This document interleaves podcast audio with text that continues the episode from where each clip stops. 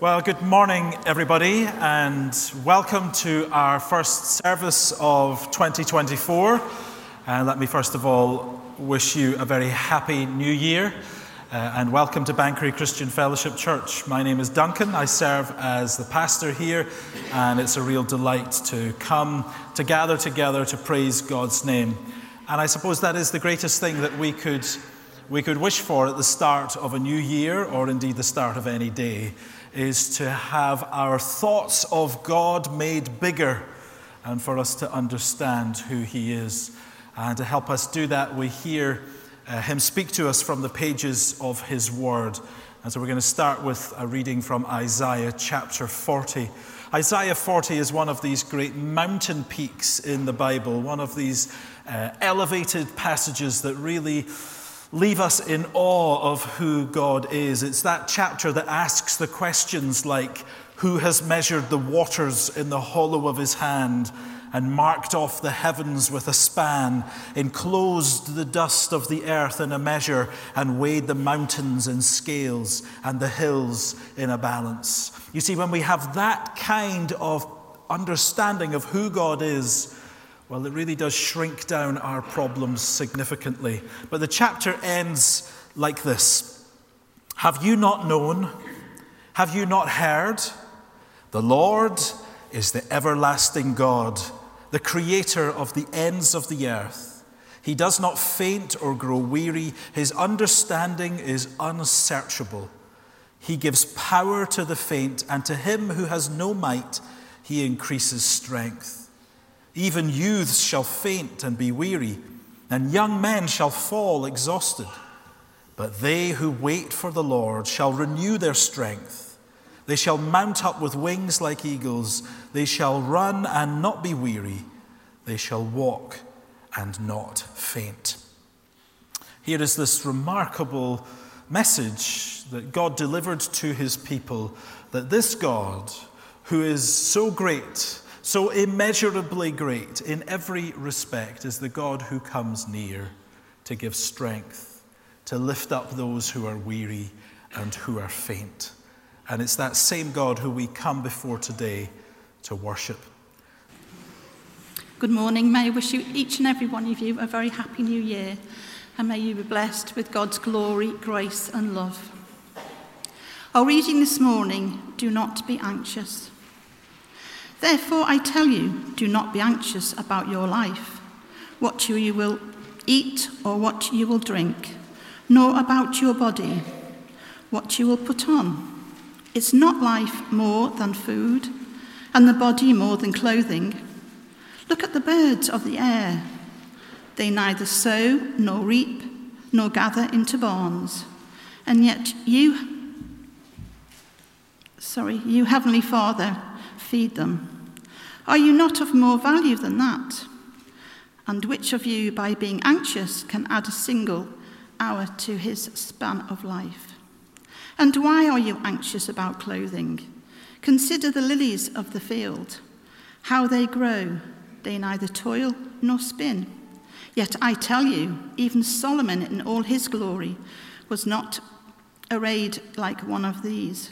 But if God so clothed the grace of the field, which today is alive and tomorrow thrown into the oven, will he not much more clothe you, O you of little faith? Therefore, do not be anxious, saying, What shall we eat? Or, What shall we drink? Or, What shall we wear? For the Gentiles seek after all these things, and your heavenly Father knows that you need them all.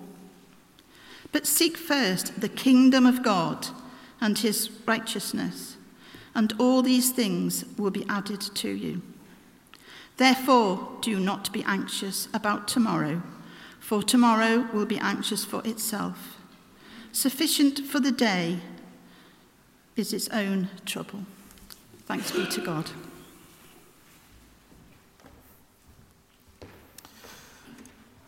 Thank you very much uh, in, these, in these family services, we try to follow on with the curriculum that the junior church are using.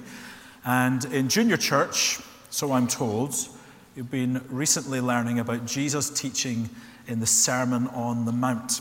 And you started in chapter 5, and this is a part of chapter 6, part of that same sermon. Um, the, those verses Elizabeth read for us are printed in the diary if you want to follow along as we consider them. And they're very, very relevant verses because, you know, people in Britain have never worried more.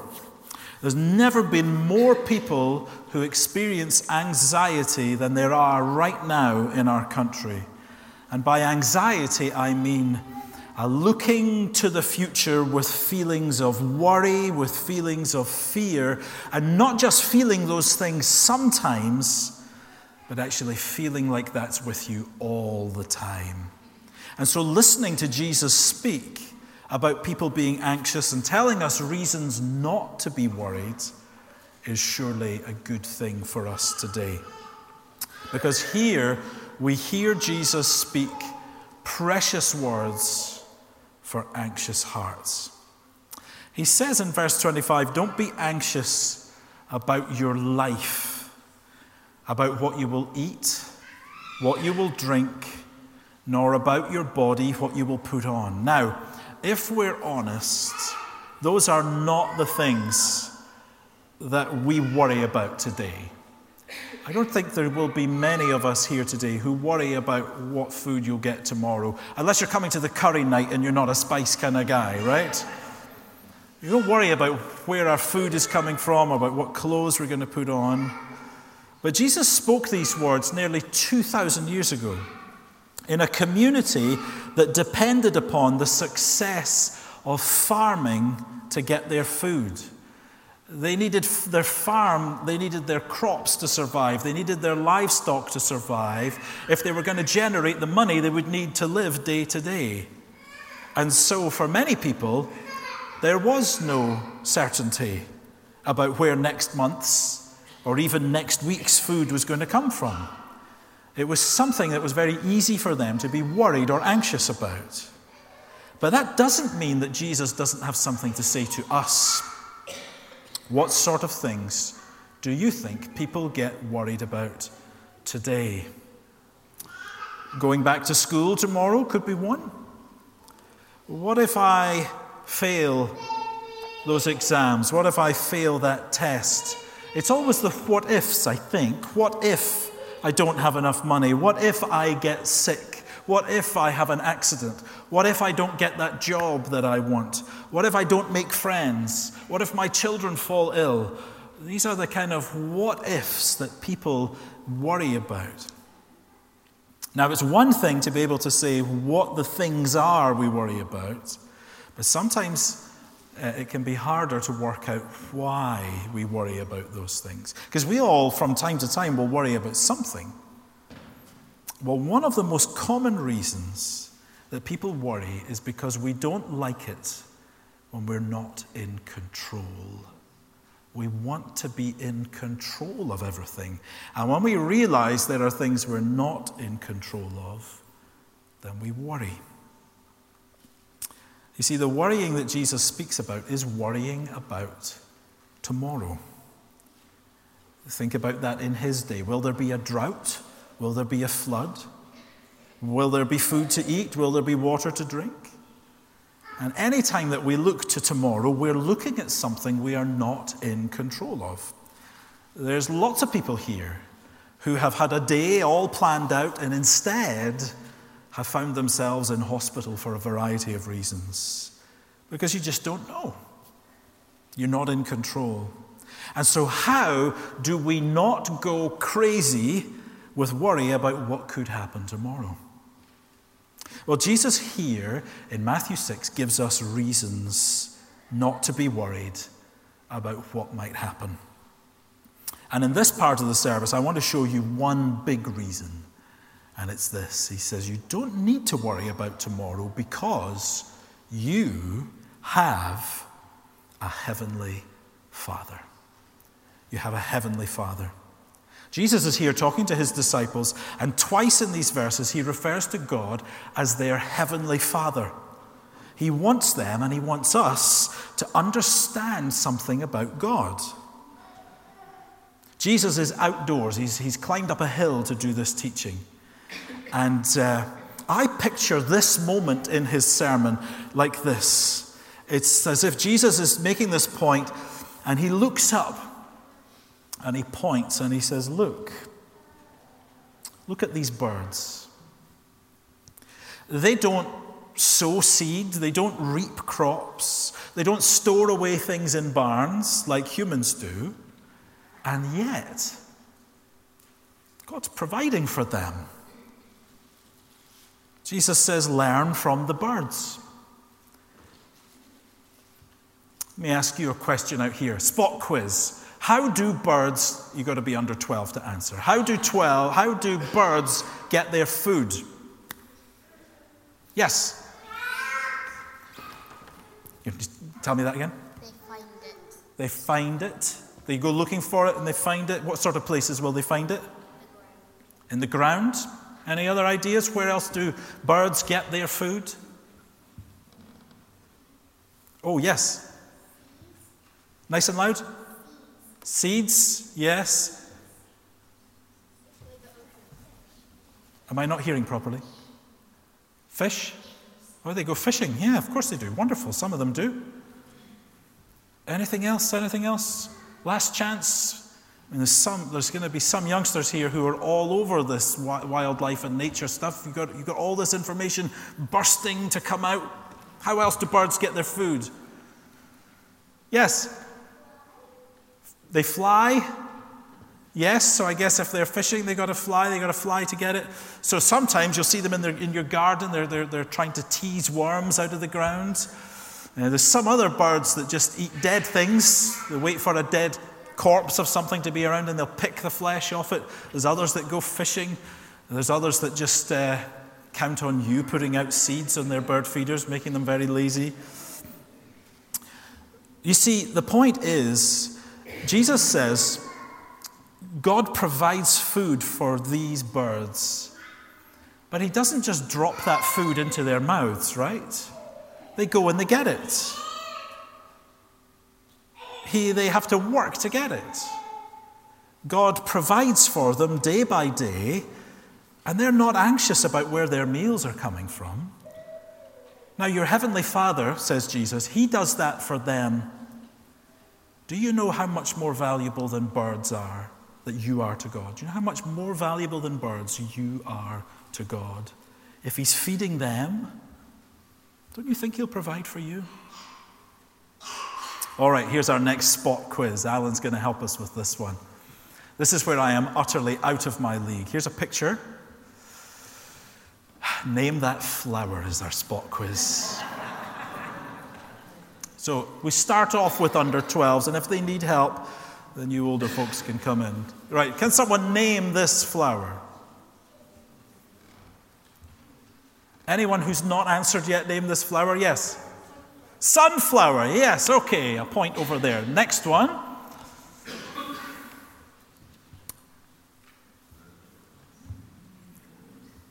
Can you name this flower?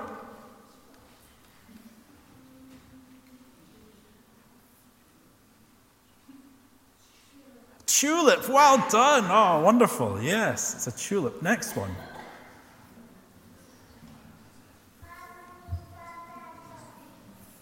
Yes, daffodil, lovely.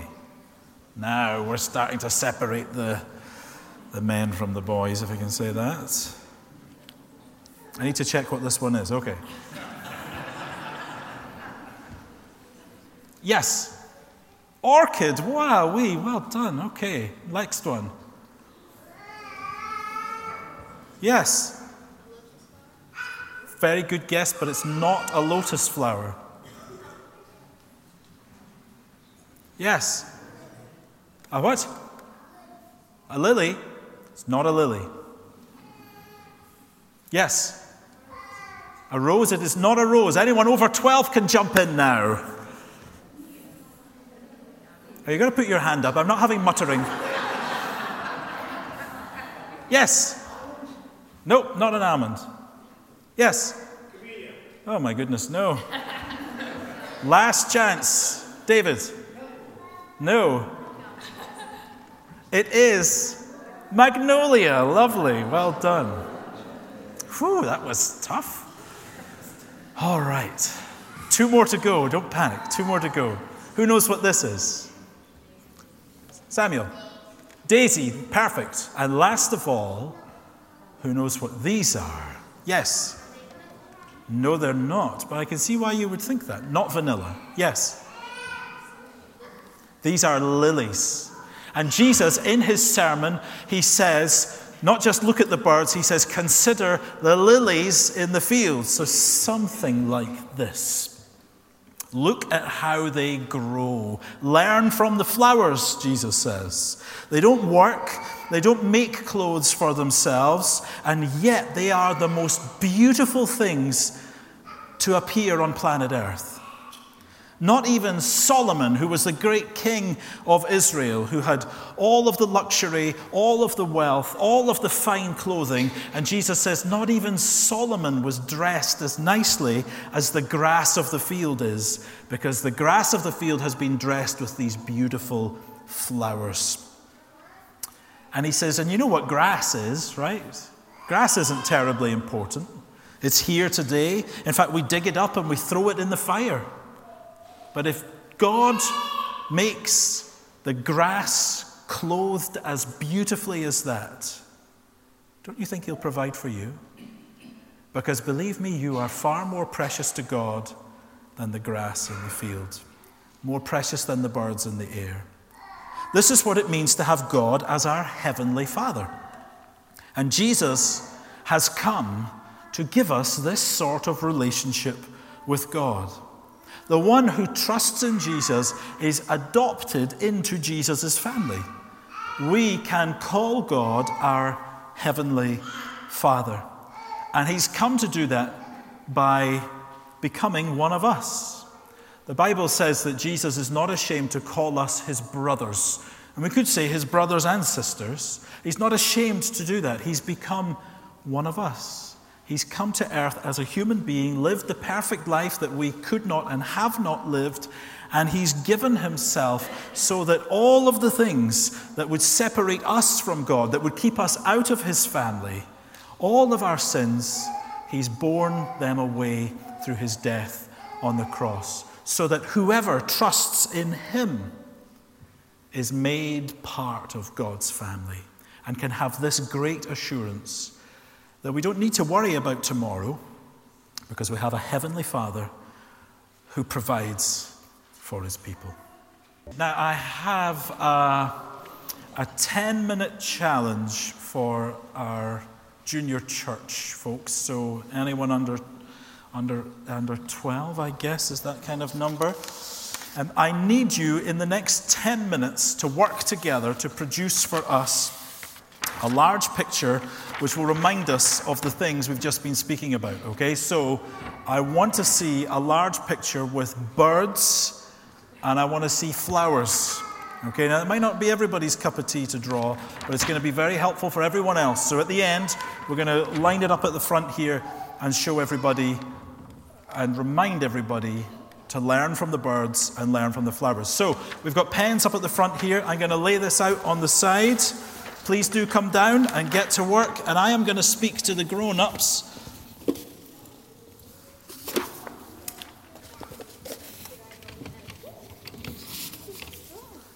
All right, plenty space for everybody.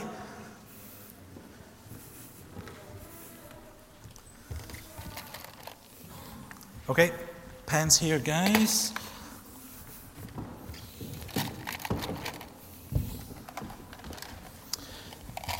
Just come and help yourself if you need more. Okay. Um, the other reason, so I, there's, there's um, probably, if you lay it out, there are at least six, maybe seven reasons in those verses in Matthew 6 why Jesus says you don't need to be anxious. But I want to think of them just in these two broad categories. First of all, you, you have a heavenly Father, just as we thought about. And second of all, Jesus says, don't be anxious because well, it makes no sense to be anxious. Not for a follower of Jesus, anyway. Now, I think it's important to be clear about what Jesus is not forbidding here. He's not saying that you shouldn't ever think about these sorts of things that might make you worry. He's not saying don't ever think about it. I think if you read the authorized version, it says something like give no thought to. It doesn't actually mean don't give any thought to. Not saying you shouldn't think about it. I mean, he's saying think about the birds. He's saying think about the, the flowers and how that relates to food and clothing. And he's not saying that you shouldn't make plans around these things. He's not saying you shouldn't plan for your retirement, not even saying that you shouldn't tuck something away for a rainy day. The word anxious that Jesus uses is the same word that he uses when he explains the parable of the sower. You know, these seeds that fall on different types of soil. He says this um, The seed that fell among thorns they are those who hear, but as they go on their way, they are choked by the cares or the anxieties and riches and pleasures of life, and their fruit does not mature. It is this distracting, spiritually suppressing anxiousness and worry that Jesus is cautioning against here. So, why does Jesus say not to do this? Why does he command not to be anxious. Well, you see, verse 25, he says there, Don't be anxious because, well, you know that life is about more than just these things. Life is about more than just these things. In other words, you know this isn't what you were made for to be worried about chasing after money, to be worried about whether you'll have friends, to be worried about what might happen the next day. This isn't the sort of life that God made you to have. You know that life is about more than those things. But sometimes it's a much, much more difficult thing to live out that reality than it is to know that reality, isn't it? And for so many, tragic to say, the crippling worry that sometimes comes into our lives is because sometimes we're not convinced that life is about more than these things.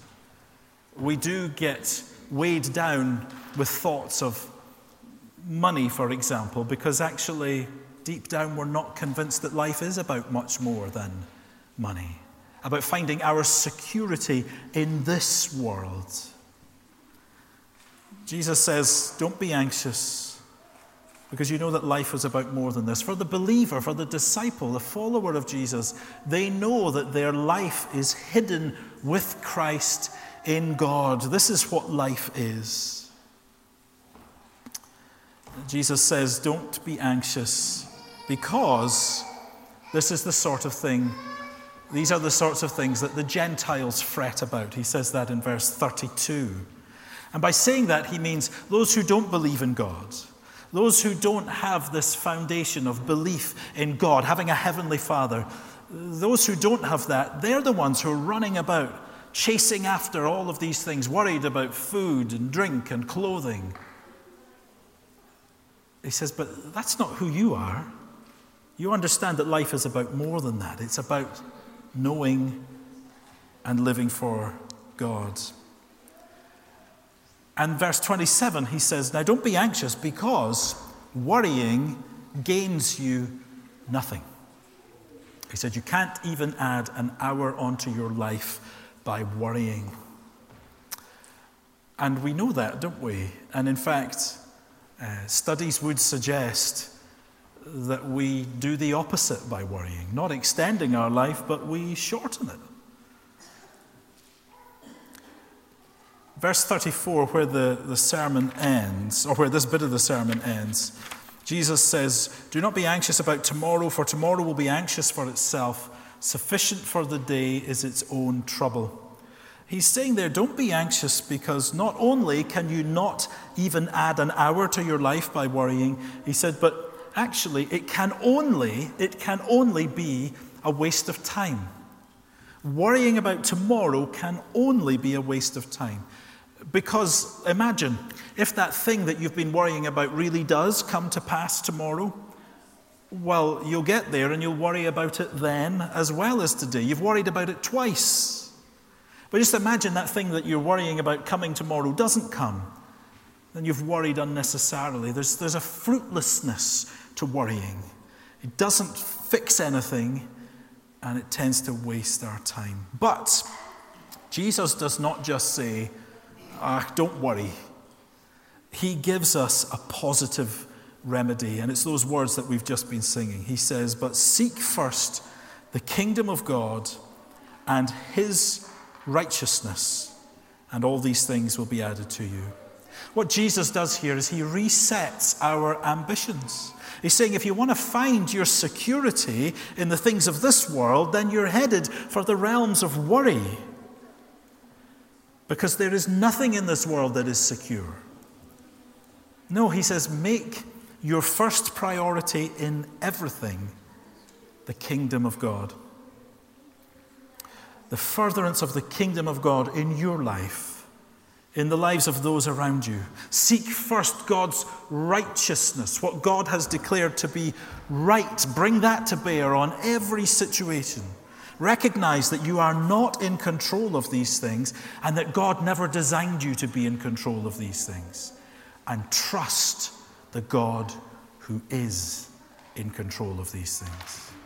And so, if you are like many, have looked ahead into 2024, you see it stretched out before you, and you ask the questions well, what will I do if? How would we cope if? What if this happens? What if this doesn't happen?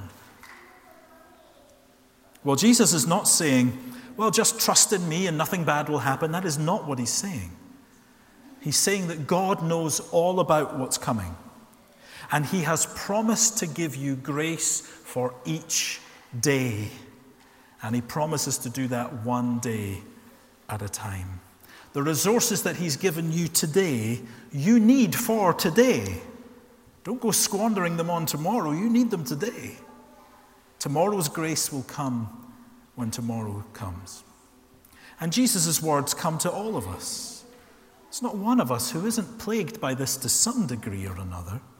And Jesus' words are not here to condemn us, they are to show us that there is one in whom we can trust, in whom we must trust, one who not only has control over all things, and not only control over all the things that we fret about, but he's exercising that control for your good for your good. And Jesus himself is the supreme example.